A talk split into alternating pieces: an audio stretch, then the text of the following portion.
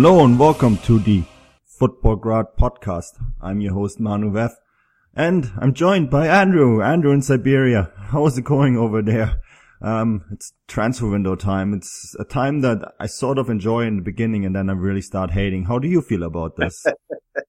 yeah, that, that pretty much mirrors my, my feelings exactly, man. I was just about to say, describe the same way. I'm, I'm getting confused, um, intrigued, and then I tell myself, no, stop being intrigued. It's the same old transfer news being peddled. But then, yeah, otherwise enjoying the madness. Um, but uh, yeah, looking forward to yeah uh, another historical podcast on um, mm. on football. It should be a good one today. Um, so yeah, it's kind of odd, really. We're looking at current immediate transfers and then talking about history in the same one. So should be fun. Yeah, I, ideally, Tim, we didn't don't want to do a, pod, a podcast about transfers ever because they're kind of stupid. But yeah, Tim, how's it going? Are, are you are you um, worried at all? I mean, one of the names that are now floating around is Quincy Promes, one of you guys. Are you worried at all? Yeah, I am worried. Yeah, like last week, I spoke that uh, the Quincy most likely stayed, and the situation has changed and I'm actually wanted the transfer window to finish, so at least there's some kind of clarity. And he's probably like the biggest uh, change which could happen because, uh, yeah, I, am worried. Yeah, so I really want this to to be put to bed, and um, so get ready to Athletic Bilbao game. Yeah, I mean, Tim. Other than that, all good. Just worries yeah. about Spartak as always. Yeah, yeah, life is great, you know. That's good to hear. Well, boys, and let's jump right into this, shall we? Because we have a few things to take care of. Transfers. Yes, it's January 30th. We have another day of this madness, boys. Another day. And then we can focus on what's really important, which is football. But, um, I want to start with Dynamo Moscow. Um, we've talked a lot about Dynamo Moscow on this transfer window, Tim, and they made more signings. Um, where's the money coming from?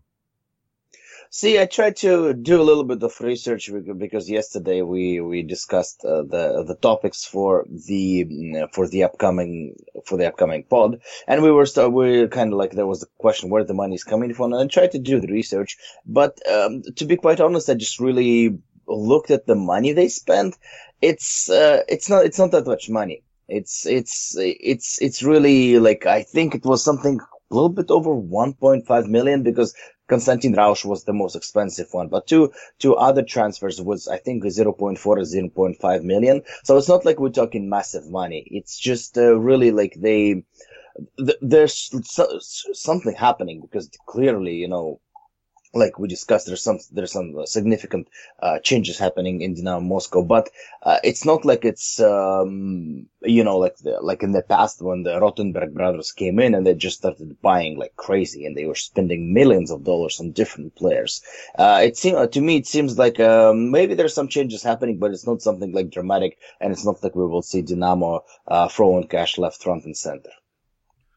Yeah, I guess so. I guess maybe this is just the normal, normal spendings. The only one that we kind of raised eyebrows for me was Konstantin Rausch because I don't, I know he's not coming for cheap, but, um, we were sort of saying that with Pogrebnyak off, off contract, that would more or less pay for him and maybe a bit exactly. more, right? So, um, maybe that's really where the money is coming from. It's getting rid of, uh, players that were previously, on contract and cost them a lot of money. So, um, yeah. Yeah, there, there's another, uh, uh, player who is kind of being forced to leave the club. It's, uh, Sapeta, who is on $2 million per year salary. And according to the rumors and some, uh, press messages, uh, they also trying pretty much to ultimatum to tell him to leave or they they found something as stupid as Pogrebnyak's story when he was kind of he's trying to be they trying to force him out because uh, he went to see Juventus uh, Inter game, I believe it was.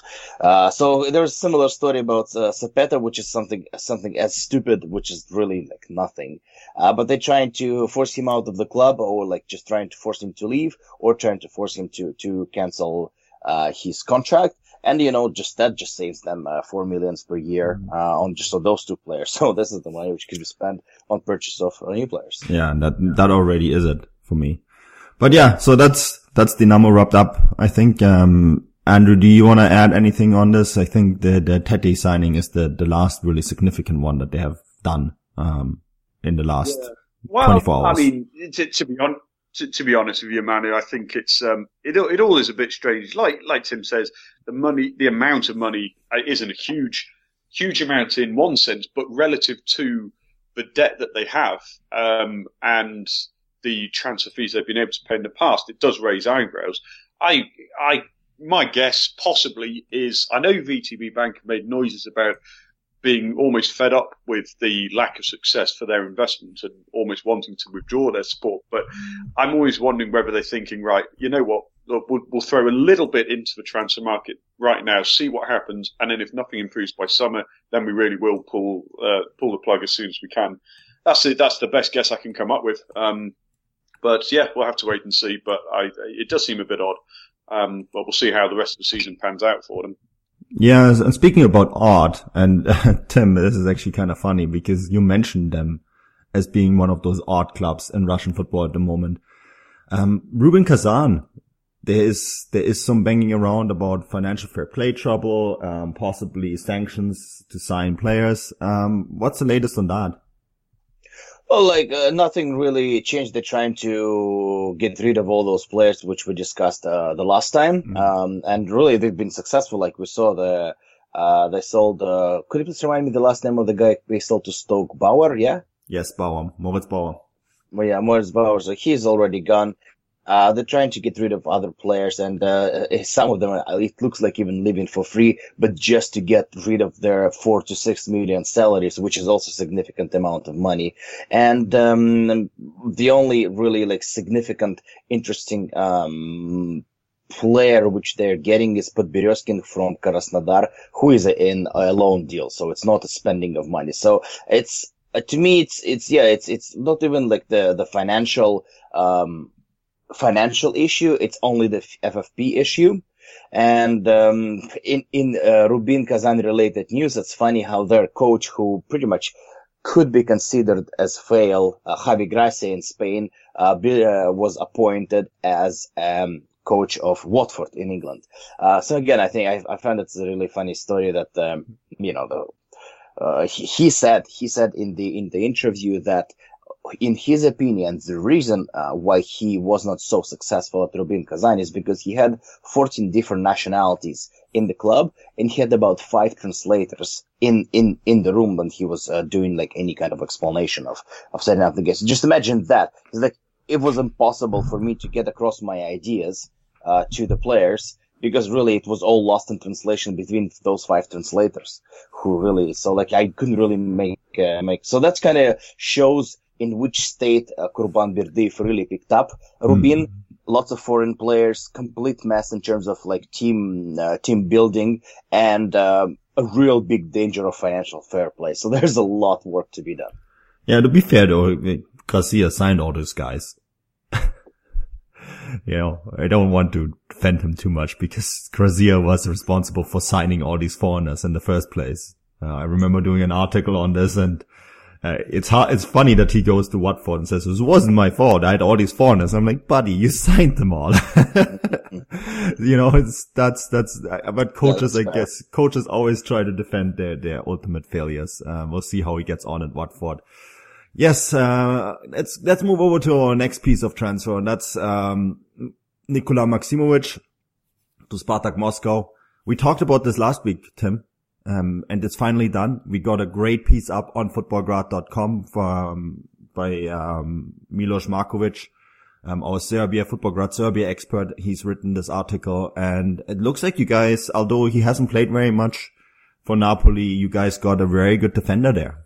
Yeah, yeah, this is this is great news. Um, like I would have been even more excited if uh, it wasn't uh, for Djikia's injury. Uh, but pretty much uh, it's kind of for now. It is it is Djikia replacement. Um, uh, Tasci, uh, Serdar Tasci, who has pretty much played the most number of games in the, that season, um, like excluding Djikia, he he's still under question. Um, uh, a club from Turkey is offering him a significant amount of money, so he might leave because there's still question mark about his contract.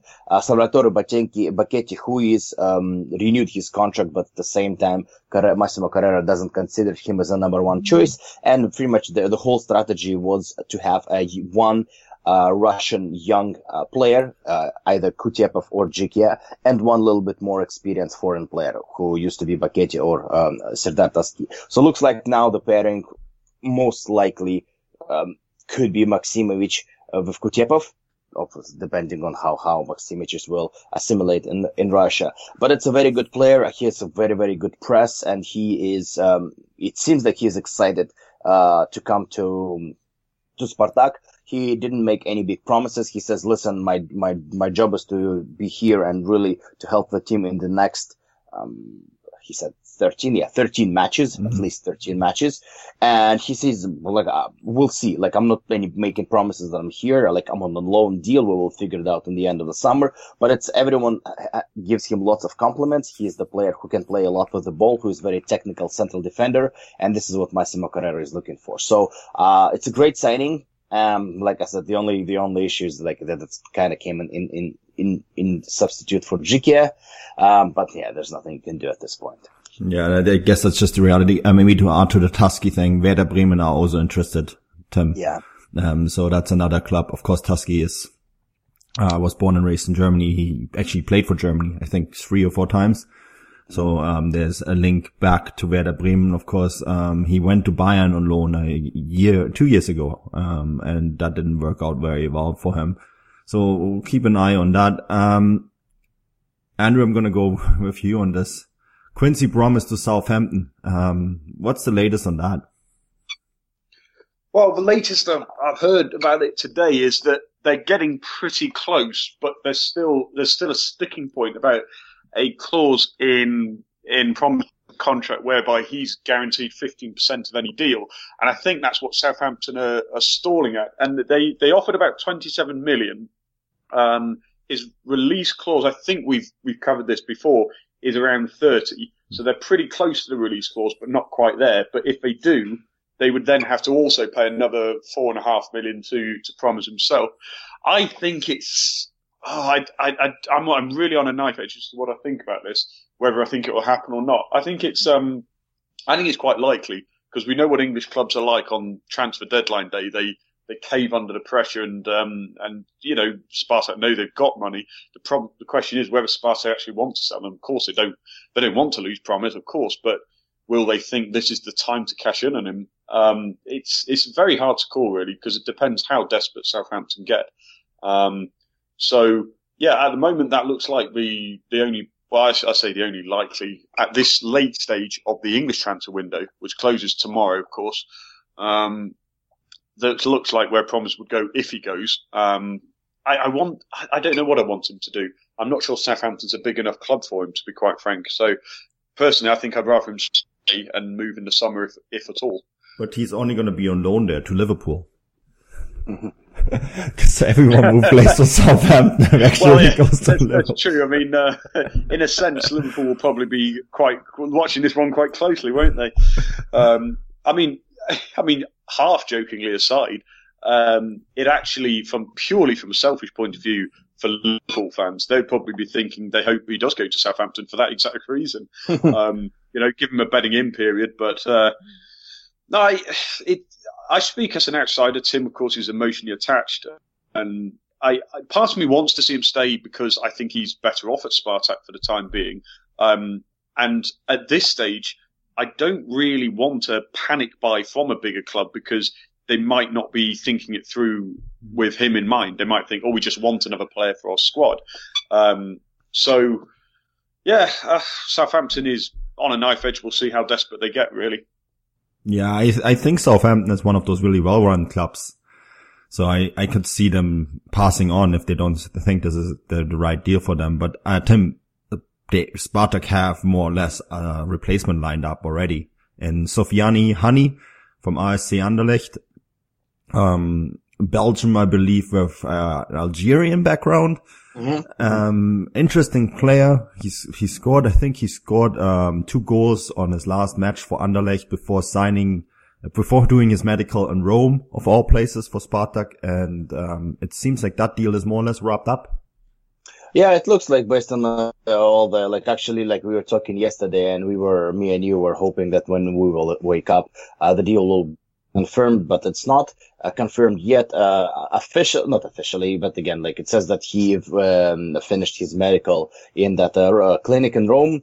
Um, looks like everything went fine, and it's uh, says today or tomorrow that he will sign a three three point five plus one deal like three and a half years plus, mm. plus five deal. Um, he's 27 years old, so he is in his uh, prime. Uh, to be quite honest, I don't, I didn't really see him play. I've seen, I think, a couple Anderlecht games, but I didn't really um, notice anything special about him. Uh, but uh, that doesn't really doesn't really makes me any any worried because when Quincy Promes arrived, I had no idea who he was, and look at him, he became one of the best players in Spartak's history. So um, our our scouting scouting is generally they they make really wise decisions, especially when Fedun is about to spend a lot of money. They really wait it out. So if this is the player uh, they they they decided to buy, then it, it should be it should be a, a good purchase.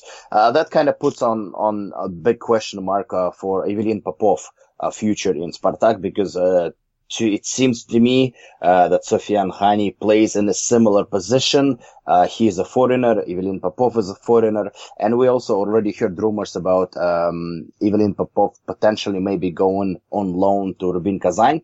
That didn't work out. Uh, but uh, looks like, yeah, it could be a replacement uh, for Ivelin Popov, who doesn't really play that much. And I'm, I'm sure, I don't think he's too happy with that. Yeah, eight goals and six assists so far in the Jupiler Pro League for Sofiane, yeah. honey. That's, that's very good for an attacking midfielder. I think, um, of course, if he would add something significant, if Promes stays, uh, whether he's a replacement for Promes, they don't exactly play the same position. So that's, yeah. that's maybe a question mark. So we can, uh, for those Southampton fans who, who, are listening to this and are all excited, it's like, yeah, they already signed a replacement. I'm like, no, I don't think that's it. I don't think no, no, that's, no, that, that's a replacement for him at all. No, yeah. no, no. They're two very different players. So, um, we'll we'll we'll see, I guess. Like it could be a replacement, but you have to move other players, not Quincy Promes. Yeah. So like if if Hanni will be like if if this Promes transfer happened, it will um, he will be replaced not by Hanni, he will be replaced by other players, possibly Roman Zobnin or Alexander Samedov, players of that category, not Sofiane Hanni. Yeah, well, I guess we'll we'll we'll, we'll see because if, if the Southampton um, deal does happen, it's not a lot of time to um, to replace Promes when you think about it, because the transfer window closes yes tomorrow. So yeah, it's it's a tricky one for me. I can almost almost see maybe this deal being pushed back to the summer. Um, as as kind of a reaction to the fact that you know you wouldn't be able to bring anyone in in time. So uh, well, I guess we'll see. Um, but yes, boys, um, it's it's almost happening uh, as as we're recording. Pierre Emerick Aubameyang is in London, and this might set in motion the biggest avalanche of forwards moving around in Europe. And one of those players involved could be Fedor Smolov. Andrew, I feel like I need to go with you because you have been banging the bar, the drum on Fedor Smolov going to a big European club for some time. Yeah. Um, I have an article that just came out moments before we did this podcast on Football Whispers on Fedor Smolov. The, the latest is West Ham and Borussia Dortmund. Um, but we really don't know because someone posted on Twitter yesterday how what kind of is stopping the Aubameyang transfer, and it's it's hinging on I think four or five other forwards that are currently on the transfer market, and um, so I feel like once everything once Aubameyang goes, it will be kind of like click, click, click, click, click, click, click, all these pieces falling into place. So, uh, Fedor Smolov to West Ham, yes or no, Andrew? And is this a good uh, move, or should do you rather want him to see to go to Borussia Dortmund? Um, my heart says please, please, please, Fyodor, don't. But my head says I actually, I actually think I can see him going to West Ham because I'm not entirely convinced that but Dortmund are, are overly convinced by Smolov himself. Um, it makes sense though, you know, like we've discussed before, it's a low risk option for, for Dortmund in the short term at the very least. Um, he's very experienced, obviously he's in great form. He's very versatile. He's played out wide for large parts of his career. Um, I don't know exactly how Dortmund use Aubameyang, but I know that Smolov can play in at least two um, forward positions very, very comfortably. So I'd imagine it wouldn't be too difficult for him to, like I say, at least in the short term, plug a gap. Um, he's got his uh, his friendship with Yarmolenko, of course. Um, he knows him, so you know it's it makes a lot of sense. But I, I mean, the, my impression is that um, that Smolov is after a move that will get him attention. And I think he realizes that West Ham is going to be a bigger player in a slightly smaller pond. And I, I, I think I just get the gut instinct that's the way he's leaning. He deserves a big club. Um, if he went to Dortmund, I, I, I, I love the guy. He's a, he's absolutely fantastic. I'm not sure quite how much of a starring role he would play. Perhaps he would, but it would be a bit of a risk. And, and I think he may be starting to get worried that he'll miss out altogether. So West Ham are, they're a, they're a, a crisis club when it comes to signing forwards. They've I, I don't know the exact numbers, but I think it's in the last 10 years they've signed something like 35 forwards. It's, it's just absolutely mind boggling how poor they are and, but how quick they are to sign new ones. So they've got money and the amount of money being talked about is not very high. Mm. Um, about between 15 million pounds, 12 to 15 million pounds is absolutely nothing in today's market. So uh, gut instinct, if I really have to, you know, put a gun to my head, I'd say I think it might happen. Um, West Ham are the sort of club who would make a knee-jerk reaction, and they would probably, you know, they would splash out the extra five, ten million, whatever it will take. Um, but tomorrow is the last chance, so we'll see. Yeah, maybe to add to this, Andrew, um, the news today, this morning, is that uh, Andrei Yarmolenko is out with a long-term injury at Dortmund, and that they're now looking at not only bringing in a striker but a replacement for him as well um, for till the end of the season. So, well, in in that context, then I well, logically, Dortmund really, really ought to be going after him. Then, um, yeah, that that actually does put a, a fairly significant um, uh, influence on the on the outcome. Well, I mean, Manny, you you knew the Bundesliga better, obviously, um, and I'd be interested to see what you hear from you know, uh, Bundesliga sources over the next day or two. Yeah. I believe the transfer window in Germany closes at 5 p.m. Central European time tomorrow. Yeah, it's, it's closed in exactly 24 hours. So I think you will fl- see a flurry of activities. Uh, so we'll have to put a big asterisk on this. Uh, some of these deals that yeah. we are talking now might be done. So let's, let's, let's wait and see on this. We can discuss some of this maybe in more detail next week. Um, I think Andrew, you wanted to to uh, discuss Ahmed Musa potentially going to CSKA on a loan, or is that done? It's done. It's done. Uh, uh yeah, yeah, I personally think that's. I personally, I think um, that reminds me a bit of the Doumbia deal. Uh, sometimes a second time around is not the best best idea in the world. Um, I remember when Doumbia came back. I believe it was from mm. Roma, right, to CSKA. Yeah. No one was happy about that in the end. Um, do CSKA need Ahmed Musa? yeah, no, I, I, I, think, um, Manu, I think you make a good point. It's um, you, coming back a second time is always risky. The club he left was okay. It was the was just starting to break up, but it was still a, a much stronger team um, than it is now. But having said that, CSK are still they're fighting for Europe. Musa's getting very little game time at Leicester, um, so it makes sense in a way from him. It's relatively low risk, but will he have the commitment to the club, perhaps, um, to um, to really throw himself into it and try and try and somehow earn a longer loan deal or perhaps even a permanent deal. Permanent deal to CSKA, I doubt it'll happen because of their lack of money, but. Um, yeah, we'll see. We'll see. I think it's. I think it's a great signing. Um, it's relatively low risk he knows the club. He's well liked, and um, and they desperately need him. Uh, Tim, thoughts because we've been talking about the strikers going to CSKA for a long time. Musa is the the proven player, right? They know what they're gonna get. Um, is is this something that they the club could really could help CSKA maybe even in this title race? Uh, definitely, yeah, because they need a striker. Uh, my only issue, like, I, it's a good deal for everyone. Uh, the, my personal, little bit of disappointment. I'm, I'm really, um, you know, a little bit um, disappointed that it didn't work out for Musai in in um, in England. Uh, like, you know, he went to Leicester and it seemed like this is a perfect club for him because the way Leicester plays on those crazy counter-attack running, it didn't work out for him. So that kind of a little bit makes me sad. And the other, the other issue which I had because, Uh, Ahmed Musa, he was at his best when he played for Leonid Slutsky. And uh, CSKA played a slightly different formation, 4-2-3-1. Uh, right now, uh, under Goncharenko, they play they play 5-3-2, and I'm not really sure how Ahmed Musa fits in that uh, tactical uh, strategy. Like, I'm sure that Goncharenko, if they went for him, he has an idea how to use him, and given his class and knowing the team and like be like like everything on CSKA uh, social media says welcome home, welcome home. So that's the kind of the feeling um, the player is getting. Um, but still, like you know, I'm, I'm, still. It's not like I'm not sure. I just still not fully understand how Ahmed Musa will be used, but we will see very very soon.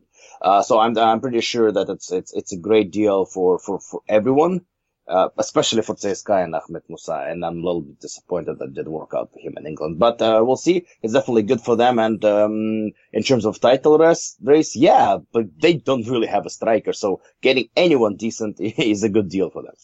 Yeah, they've been sort of playing with two half strikers for most mm-hmm. of the season. Like Dzagoev or like yeah. Alanari were strikers. Yeah. Yeah. So it's, it's, I think having actually and someone. Wernbloom. Remember when Wernbloom was their best striker? Yes. Yeah. So well, I mean, they have a, very well. They have a lot of talented young players up there, but you need a little bit of experience. I feel, although you have to maybe caveat this: uh, Ahmed Musa is not an all-and-out striker either. He's more someone who comes likes to come off the wing, right? So, uh, yeah, it's it's funny. Sometimes these players don't work out after a move because they don't have a clear position where you stick them. So it's going to be interesting to see um, how, how, he works out in Goncharenko's system. So um, yeah, I'm curious, curious, and uh, he is of course eligible to play in the Europa League, which is good news for CSKA because uh, Leicester were not in Europe, right? So um, yeah, that sums up the deals. Uh, I think next week when we have an actual clear understanding of what happened, um, we can go into that into more detail because I think some of the things that we're talking about they're happening as we speak. So um, let's let's put a put the lid on the kettle on that one and wait till next week and see what comes out.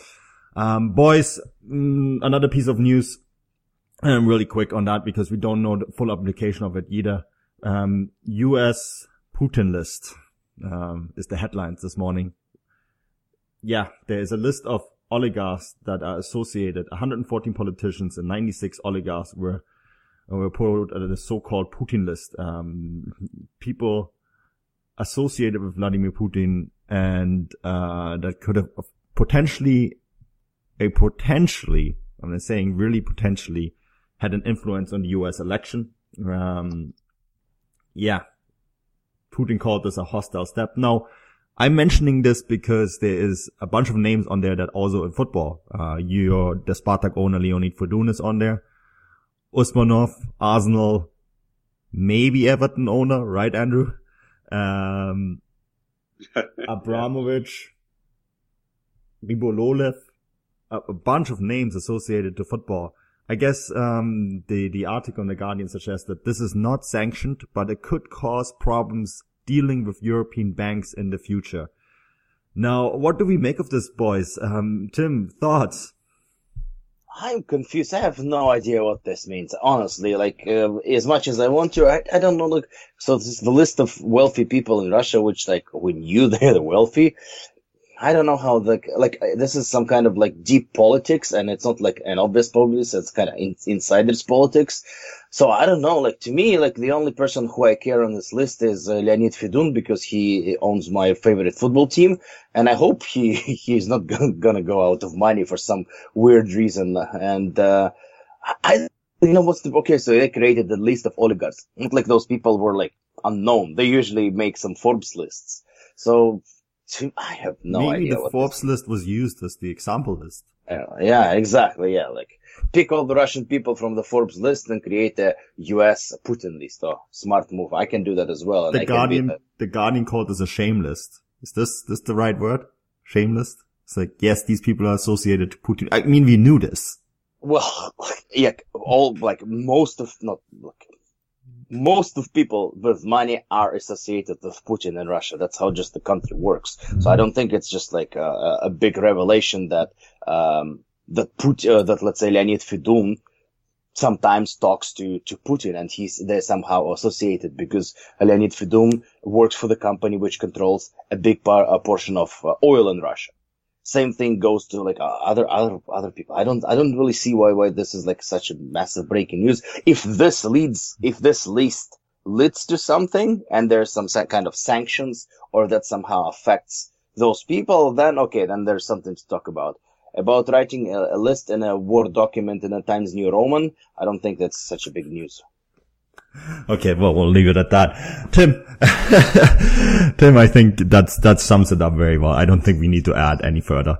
Um, but Tim, I'm going to stay with you because you got a really cool question on Twitter by one of our listeners, Michael Smith. And he said, you, um, scenario, you have been appointed to reform the former Soviet top league as the Futbolgrad top league, choosing only sides from the former USSR. Which 18 modern day sides would you pick and why? And because you were asked this question, I'm going to go with you first. And I think we can all add a little bit here and there, but you have had very quickly a list of clubs uh, in your head.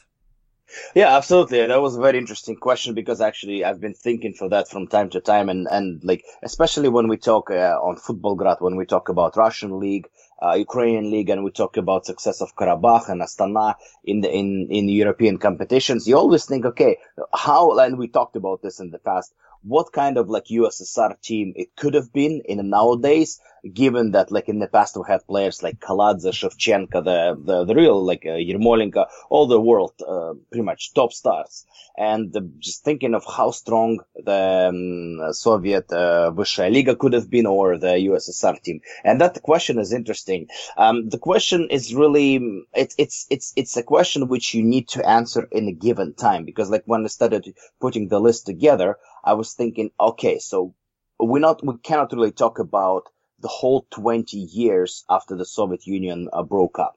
We kind of have to talk to, uh, uh, to in the moment right now because as we know, the financial situation of um, post-Soviet clubs is very, very volatile. We have a team like uh, Dnipro, who used to play in, in, the Europa League final, and now, now they just pretty much don't exist in the same capacity as they used to be. Uh, the former Russian champions, um, Alania Vladikavkaz, who used to be the, the champion of Russia and played in Champions League, this club doesn't exist anymore. So we have to kind of talk to it now, and uh, my I compiled my list in really in this given moment. So I would take um, uh, six clubs uh, from Russia that will be Spartak, Zenit, CSKA, Lokomotiv, and Krasnodar, and Dynamo Moscow. Then uh, from Ukraine, I picked just Shakhtar and Dynamo Kiev. And then I went to Bate, who is like the longest, uh, longest running champion in Belarus. Uh, Astana from uh, from Kazakhstan and Karabakh. Uh, the last two clubs has been doing well in Europe, and so I don't have the full 18 clubs, uh, but the, those were my picks. So what what do you guys who do you guys would like to add to the list? I know someone's heart just slipped there for a moment because you left one team off the list there, right, Andrew? well, I, am glad you haven't added Ural to the list. Um, they they should have uh, absolutely been a historical uh, Liga club. Um, actually, you know, Tim, you you um, you picked the exact same clubs uh, that I had. Um, I picked oh, as sorry. well. And I missed uh, Rubin Kazan. Sorry, that uh, that's my bad. Yeah, yeah, Rubin Kazan. Well, you know, I this is this is a thing. I thought it was a really interesting question, fascinating question, mm. because the temptation nowadays is to go mostly with Russian clubs simply because they are the strongest clubs left, more or less, other than Shakhtar um, themselves. Um, so I tried to limit how many Russian clubs I was going to suggest, but um, yeah, I, I, went for Bate as well for their European exploits. Um, I thought I thought uh, Kairat um, in Kazakhstan would be interesting, mm. simply because they've got some money behind them at least, um, and um, Karabakh I wanted because simply because of the history behind them and the you know what it would mean to them. You know, obviously we're talking entirely hypothetically, but um, being uh, being a displaced team that they are, and they they've shown improvement on the pitch as well. So I think they would add something. They'd add some flavour. Um, I threw in D- Dynamo Tbilisi simply for the name, really. Um, because I think if you were going to, and again, obviously hypothetically recreate this, you've got to have some history behind it. I chose Dynamo Moscow for this reason. On mm-hmm. quality, yeah. they are not really qualifying there, but they have a name. They're, the history behind them. That's what, in my eyes, made the Vysshaya League as such a such a great league. There was so much history behind it. Um, so I, I went for those, and actually, a bit like Tim, I, I ended up with about sort of 13 or 14 teams that I was fairly comfortable with. And it was really hard not to just simply look to the Russian Premier League for the rest. So, um, man, I'm going to look to you to finish off the list here for us. Um, what three or four more teams would you add, um, possibly outside Russia if, if you could? Yeah, I would add Zorya Luhansk, who have done very well in Europe, um, and actually have won as uh, have won the Soviet Vysshaya League back, back in the 70s. So I would add them as maybe the third Ukrainian team. Uh, Dynamo Tbilisi I had on, on the list as well. Same with, um, Kairat, uh, Kairat because of the money, but Kairat also has the history as that Soviet team. So I definitely have them on the list. Dynamo Tbilisi actually have the infrastructure and the money. It's just that they're competing in a league that's not competitive. Uh, so that's, that's been hurting them. So I would definitely, I think they, they need to be on there. Um, I almost wonder if Azerbaijan could also handle Neftchi Baku. You know, they need, need the team in the capital. And a team that's, um, not on the list, um, that's not been on the list on with either of you guys is, um, a team from Tashkent.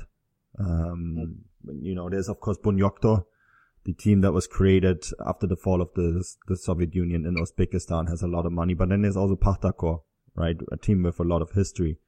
So if you go Central Asia, um, those are names that I would in- include as well. Um, in the rest of the post-Soviet space, it's a, it's a little tricky, um, because you ideally would want to have a team in the Baltic, in the Baltic countries as well, but their football is very much non-existent. But, um, neither of you guys have mentioned Sheriff Tiraspol.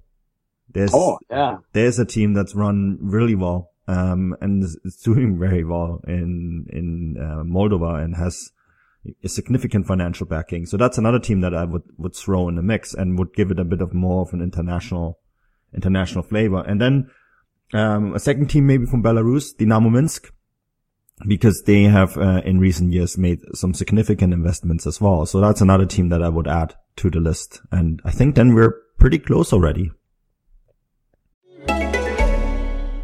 It wouldn't be the holiday season if there wasn't candy, right? Celebrate the holiday season with the Holiday Crush. They've sprinkled candy with a holiday theme and fun packed challenges every week for five whole weeks, finishing on January 4th. The more challenges you complete, the better your chances of unwrapping delicious rewards. So, are you ready to crush the holidays? Play the Holiday Crush now. Download it from the App Store, Google Play, or Windows Store for free. Terms and conditions apply. I mean, um, just trying to think. Should we should we try yeah. to try, try, to put together a list? So let's uh, let's start with yours, um, uh, Tim. How many teams do you have right now? You have Spartak, Zenit, CSKA, Loko, Krasnodar, so, Shakhtar, Dynamo Kiev, Bate, Dynamo Moscow, Astana, Karabakh, right? Yeah. So seven from Russia, mm-hmm. two from Ukraine. So that's nine. Uh, but Astana, Karabakh, that's twelve.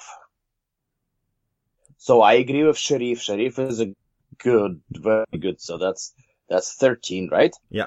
And and Zarya Lugansk is 14, and um, Dynamo and then yeah, Tbilisi 15. Well, Dynamo Minsk would be 16, and then Pakhtakor and Kairat, let's say, 18 teams. That's good. That's good. I think that, that will be, be a brilliant tournament. I would say so too. A very nice international tournament. So I guess if we would have to recreate a Futbolgrad um, post-Soviet league, that would be it. Uh, yeah, I, yeah. I would watch it. I, I could also see there to be a significant amount of money in that league. Well, you know, I was just going to say, you know, man, I think that's a very good point, and I'm pleased both of you um, also mentioned clubs that perhaps don't quite have the long-term history, but have the money because you can't ignore it. And they would, they would develop with that sort of interest in a league like that, the extra attention, they would grow. And I think that would be an important part of it to make it a success. I think the um, uh, uh, or Bunyodkor would be, they would have a lot of ground to catch up. But like you say, if they became the focus of an entire nation within the Vysshaya League, they would they would have that momentum there. It's, I think so it's funny how like this is returning it exactly to what we talked on the uh, Soviet pod. Remember when we spoke about that? When we had republics and republics had one team and that one team was the top. So like we're talking exactly the same. So we applying the Soviet Vysshaya Liga strategy to this Liga. So yeah, it makes sense. well, it would be the same with Dinamo Tbilisi. I can I can put money on it right now that if Dinamo Tbilisi would be playing in that league, that stadium in Tbilisi would be sold out every game. Uh, you see it with the national team right now. When you play against the big countries, that stadium is, is goes wild. So you almost, you know, you almost think that going for a league like that, for like a national league, an international league, Soviet league, that would generate a lot of interest. So yeah, I, I, I personally, I'm a big fan of, the, of this idea. I know that there is political issues and said we cannot ignore them between Ukraine and Russia and some of the other post-Soviet republics, but boy, oh boy, this league would fly. Uh, I, I, I would, I would definitely get any subscription in the world, the television subscription in the world to, to pay for that and to watch it because I think it would just, it would be significant and it would improve the, the football in the region, uh, uh, quite a lot as well. So I, I love, I love this idea of a post-Soviet league. And it's funny because when, boys, last week was actually the five year anniversary of, uh, of grad, um, Facebook, you know how Facebook sends you these messages yeah, with yeah, pictures? Yeah. Well, I, I always remember exactly when the anniversary is, uh, of Futbolgrad, um, because I was in a hospital bed when I wrote my first Futbolgrad article, uh, recovering from my ACL injury. so every year I get this picture sent to me, um, for, from my knee in a state that I do not want to describe on here. And, um, lying in a hospital bed. And I actually took this picture while I was writing the article that was the, the, the rebirth of the Soviet Vysshaya Liga. So that's on Futbolgrad. It's a, in the very back because it's, I think it's only the second or third article on there because there was a couple other guys that we found in Futbolgrad with. Um, that also had a couple posts there before. So it's in the very back. It's the only the third article written on the entire page. My first article written for it. Uh, so it's funny that we, we got this question pretty much on the five year anniversary of Futbolgrad because it, it's a really cool topic. And I think it's maybe something that we will bring up, um, as an article. Um, now that we have a list in our head, uh, maybe we'll do a little article featuring those 18 clubs. Um, it's, it's a very good topic in general. Um, Tim, anything else you want to add to the Futbolgrad Soviet League, post-Soviet League? Well, I'm just saying, like it, it, would have been like exactly. It would have been a great uh, tournament. Uh, the one thing I, I led just practically impossible. This is this will never gonna happen because of so many political issues between Russia and Ukraine, and that's unfortunate.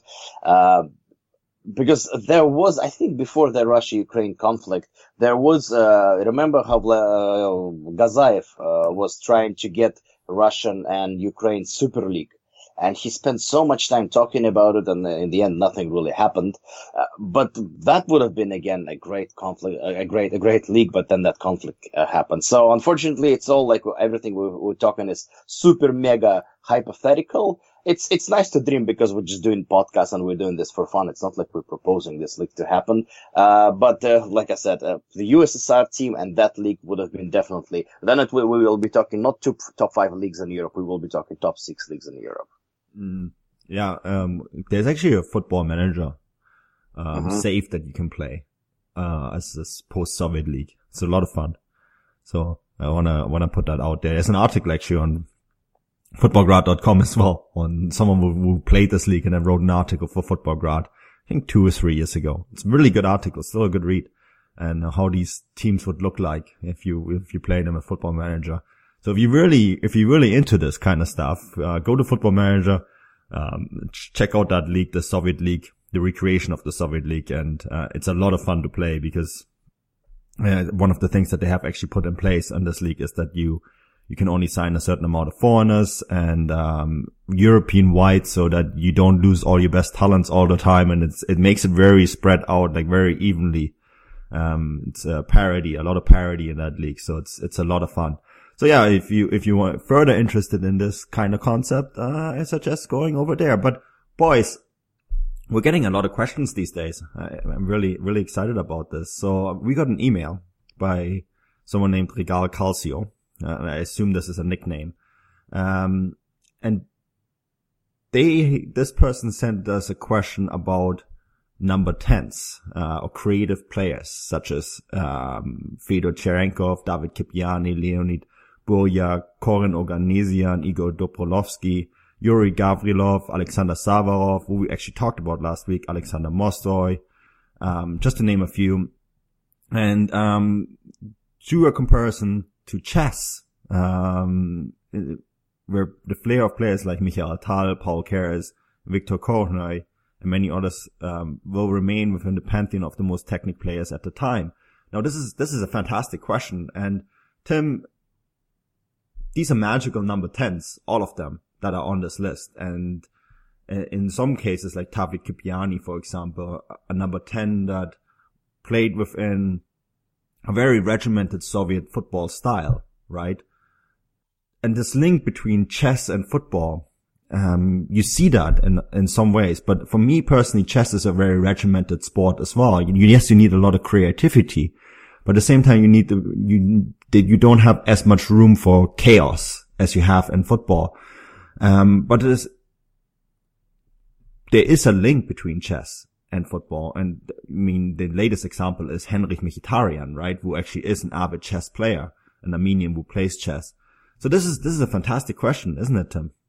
I love, I really like this, uh, this question. I never thought of that. That's why I really appreciate this just uh, thought that, yeah, the, the, the Soviet uh, culture was kind of connected to the brilliant number 10s we produced. Uh, it's hard to say just really like for me, like how, if, if, if number 10s was really a position which, um, Soviet players were good at, but literally we had so many great, uh, number 10s. Um, I'll just talk a little bit, a little bit about chess because the reason chess is a really popular game in Russia. It's, I in school had actual class on chess. We had, we had a chess class in, in the first couple of years and then you can take it as a, like an extra class.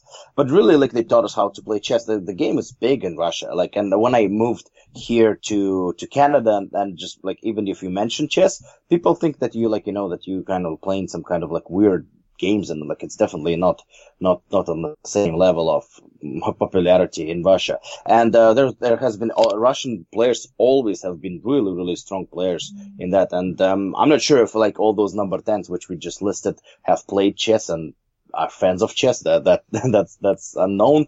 But the the fact that we had like the Soviet Union and even Russia had so many brilliant number tens is just it's unavoidable. Um, I still like obviously like Fedor Cherenkov is the best player in Spartak history, or maybe the most the most you know the most attacking, the most flary player we had in in in Spartak history. But then also players like uh, Alexander Mostovoy, Igor Dobrovolsky, Ilya Tsymbalar, um, Igor Ledyakov, Andrei Pyatnitsky. I'm just going by you know by Spartak's players. Um, it's just it's just like it's it was really really a position which probably had the most number of uh, of players um, in in Soviet Union. So it's an, a very interesting observation. I'm not sure about the link and connection, and I just don't know enough about it. But it's definitely a, a, a very interesting approach to looking at um, at the Russian culture and the Russian connection between sports. Yeah, I think it's very interesting that. Uh, this is this is something. One example, one of the players on there is um, Zavarov, right? Who then went to went from Dynamo Kiev to Juventus Turin.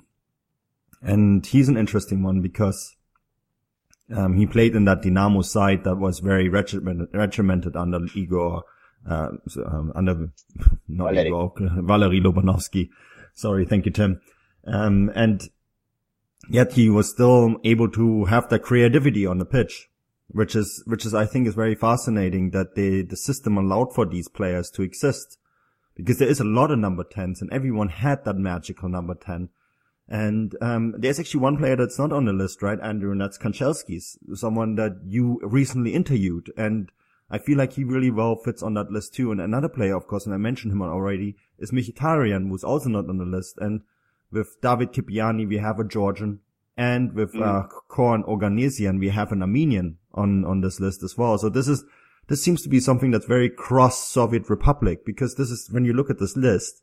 Yes, they're all Soviet players, but when you, when you actually when you actually go to their backgrounds, to their individual backgrounds, they come from all over the Soviet Union. And Kanchelskis is another one. I believe Kanchelski was a Lithuanian Russian, which who was born in Ukraine and then chose to play for Russia, right? Um, correct me if I'm wrong. Well, Yeah. yeah, his his, parent, his his father was his father was Lithuanian and his and his mother was um was Ukrainian. Um and yeah, no, I mean I have a personal interest in Kanchelskis himself because he played for my my club Manchester United. And for me the fact well, I say the fact there were so many around that era, weren't there? The, from when the Soviet Union broke down, who you know, just before the late 80s, the early 90s, who flooded over to European clubs. But Kanchelskis was one of the was one of the first um, to make the make an impact uh, so lastingly well. Anyway, um, and he he always talked about when he was a young boy, when he was 13, when he was 14, he went away to a, a sports boarding school in in Kharkov, and um, and his his coach there was was exceptionally strict on fitness was extremely important. But when it came to actually playing, he he said, "Look, you've got you can you can play with the ball. You can think with the ball. So think. Don't you know? Don't be told what to do the entire time." And Kanchelskis was such a strong-minded player. He was very independent, and I think this is one of the fascinating things about some of the great Soviet sides that. You know, you meant the Lobanovsky Dynamo Kiev is the, the clear example of what most people view as a scientifically calculated team. And yet it only worked by, like you mentioned, Manu, creating a framework within which there had to be a creative spark. Otherwise, it would just simply be, uh, uh, it would be, it would be 11 athletes. There had to be that creativity. Um, and Kanchelskis was one of those. The link to chess, I know that Kanchelskis does play chess. And when he moved to Manchester United, I don't know how often, but um, I know Sir Alex Ferguson is a big um, chess player. He likes to he likes to have evenings where he slows down, glass of wine, plays chess, and thinks carefully about the game. Um, and I think the fact that they appreciated each other is is no coincidence. Um, so I think oh, what a great question, by the way. I love I love that link. Um, I love the idea of creativity within a system because uh, for me that's Mm. one of the defining characteristics of, of Soviet football. Um, and Kanchelskis is certainly a one of the more recent examples, anyway, at least. And it's it's interesting that this doesn't this didn't just apply to to football because there's also that same when they when the Soviet Union created the very successful Red Machine hockey program. And there's there's a documentary called the, the Red Machine, right? On the the Red Army hockey team that basically formed the core of the the Soviet um, hockey program that was so very successful, um, possibly the most successful hockey program in the world. And I say this as someone who lives in Canada. And this entire system was built very much on, on every player were playing in the collective. But at the same time, they had the most creative player on the planet when the system became its most successful in Valery Kharlamov, who they even made a movie out of, right, Tim? Because Yeah. he, um, a very successful movie as well, which I've seen, um, as part of when I learned Russian, uh, in Kiev, we actually went to see this movie because it was a blockbuster in the post-Soviet space. And it was a fascinating movie because he has a, he has a fascinating life. Uh, he died very young, unfortunately, at the age of um, just 33, but he, he fits into that kind of mold. This understanding that the collective only works if you have creative individuals propelling it. And um, I find this other link with chess very fascinating. You saying you played chess in school, Tim. Um, actually, when I first came to Canada, um, I was one of the many Europeans um, going to school as a 17 year old in high school here at Vic High. And um, my dad and I played chess when I was a kid. So there was a Russian kid who very quickly became my best friend. And we would sit down every lunch break and play chess. Oh wow. And it was very frustrating at first because he would beat me. He, for the first six months in that school, he would beat me every game. And, um, but I got closer and closer and closer and closer until around Christmas time, I finally won a match. and uh, it was very satisfying, but it's, it's interesting how, because chess is something that you can learn, right? It's, it's, a, it's a sport that has theory and, yeah. um, it does acquire a little bit of creativity at the same time and a quick mind. So you need, you need to have that collective approach and you need to have the, the ability to make quick decisions, um, with the pieces that you have on the field. So I, it makes sense that, that this link exists. Um, and it's, it's something when you look at it and I find it interesting that you say people looked at it as a strange sport. Yeah, I, I, we, I, we probably were a little strange sitting there and while everyone else was playing computer games, etc., playing chess mm. against each other.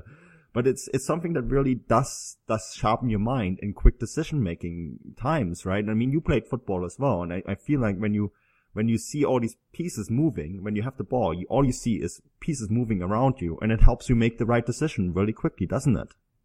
Yeah, exactly. It's just the like I definitely see that link in terms of uh, between between chess and uh, the number ten position because yeah, you have to be a part of the team. You have to be structured. You have to understand how the game works. But at the same time, quick decisions uh, which which which you know the number tens make, and uh, those are, I think is similar to chess because like yeah, when you see uh, maybe a potential little mistake in the opposite structure in in you know a player you who, who you're playing against in chess, then you fairly quickly start utilizing it, and you need to really to see, have a sharp mind to analyze and to find out those those those flaws. And the same in football. So like yeah you know, most of the teams they they know how to defend, but then somebody makes a quick mistake and then opens up uh, for a beautiful pass. And this is what number tens are usually mm, known for. So yeah, that that leaks. Uh, it makes sense. It's really good observation by our listener, and it's like I never even thought of that, but but funny how how, how really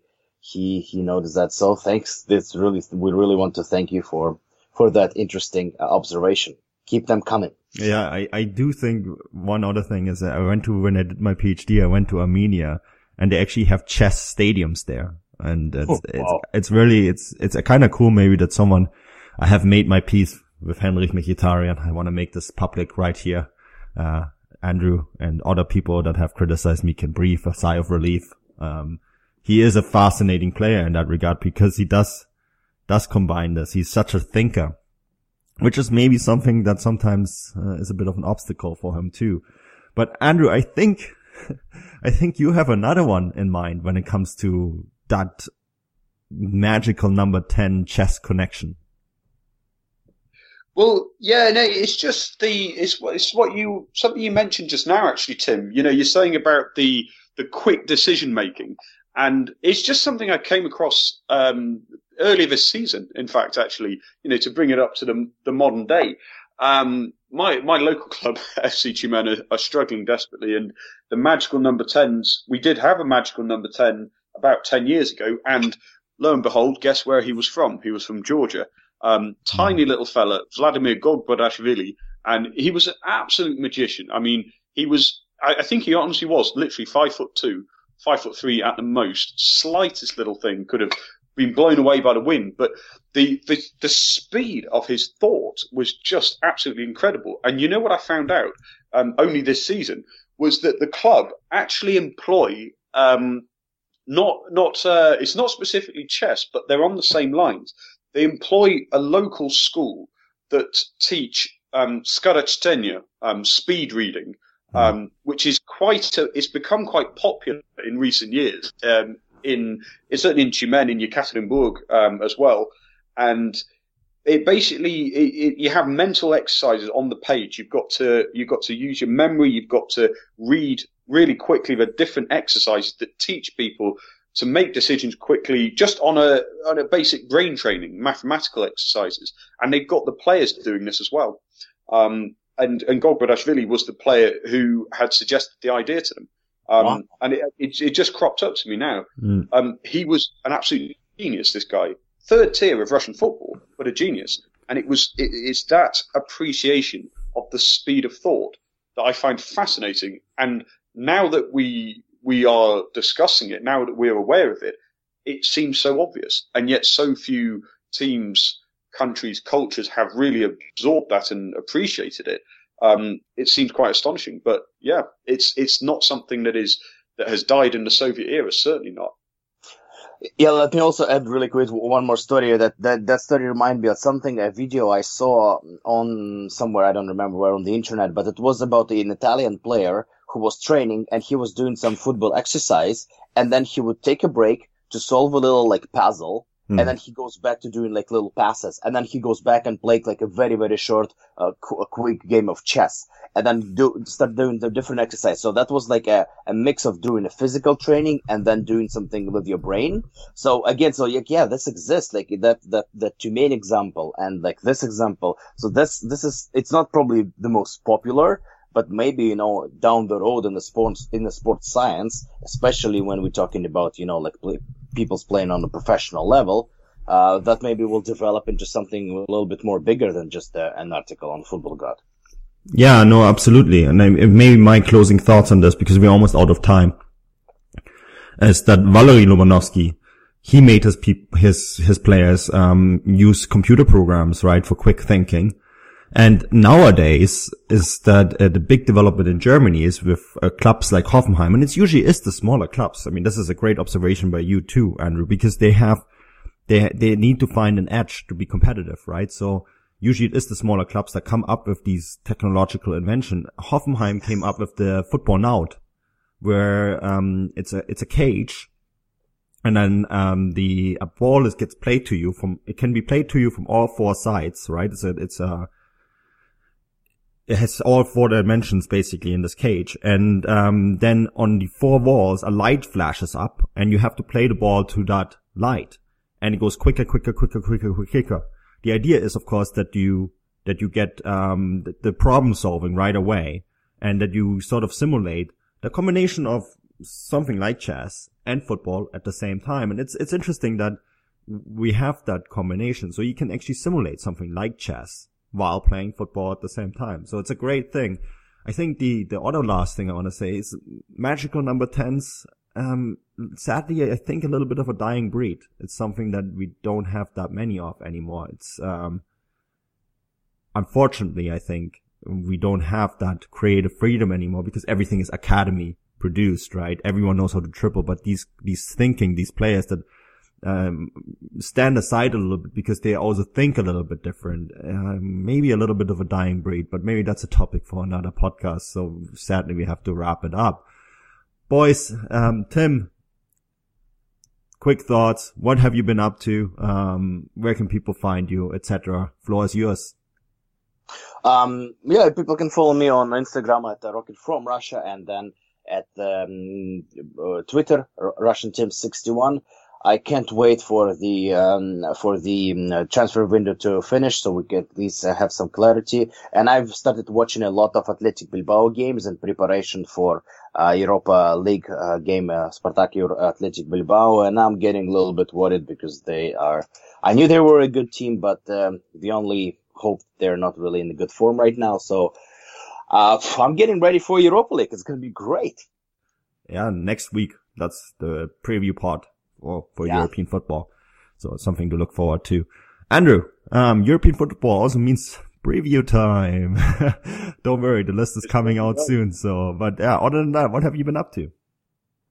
Um, well, actually, today I've been trying to negotiate a bit of work um, on the ground during the World Cup, and I've been planning my itinerary for the for the month. Um, it's only in the planning stages, but it's it's great fun to to to think it through, and I'm hoping to get to about eight cities. I think. Um, so yeah, that's basically what I've been up to recently. But um, more immediate future, cannot wait to get my teeth into the previews, get back in, get back into the swing of of, of, of competitive football. It's uh, it's been too long. Um, we we've almost got there, guys. We've almost made it, and I can almost taste the Europa League already. So cannot wait, cannot wait.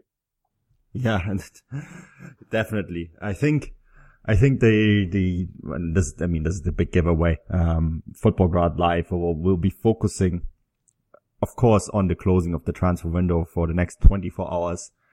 And then we can completely focus on actual competitive football. So yes, next week, uh, the lists of the previews go out to the different writers. Um, I'll organize that next week and then the previews can be found on the various networks. You, you can all find them at Futbolgrad Live, but they will be on fußballstadt.com and then futbolgrad.com depending on the teams that are playing.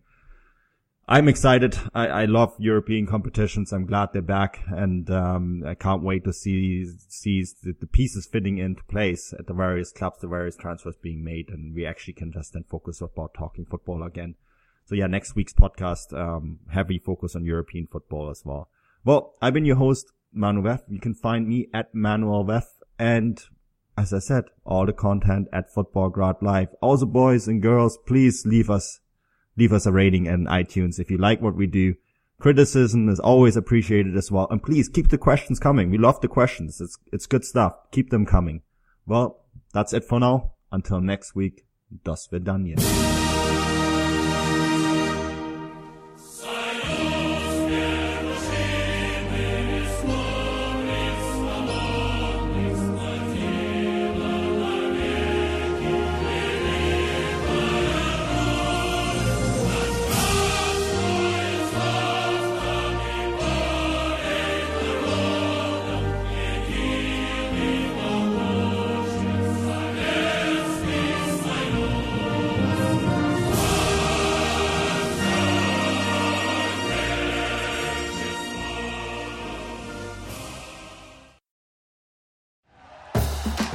for listening to Bleav. You can show support to your host by subscribing to the show and giving us a five star rating on your preferred platform.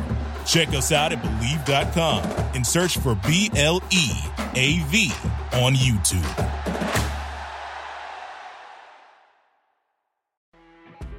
You know, when you're listening to a true crime story that has an unbelievable plot twist that makes you stop in your tracks? That's what our podcast, People Are the Worst, brings you with each episode. I'm Rachel. And I'm Rebecca. We're identical twins who love true crime cases that make you say, didn't see that coming, and we hate the people responsible for them. Listen to People Are the Worst now on Apple, Spotify, or wherever you get your podcasts.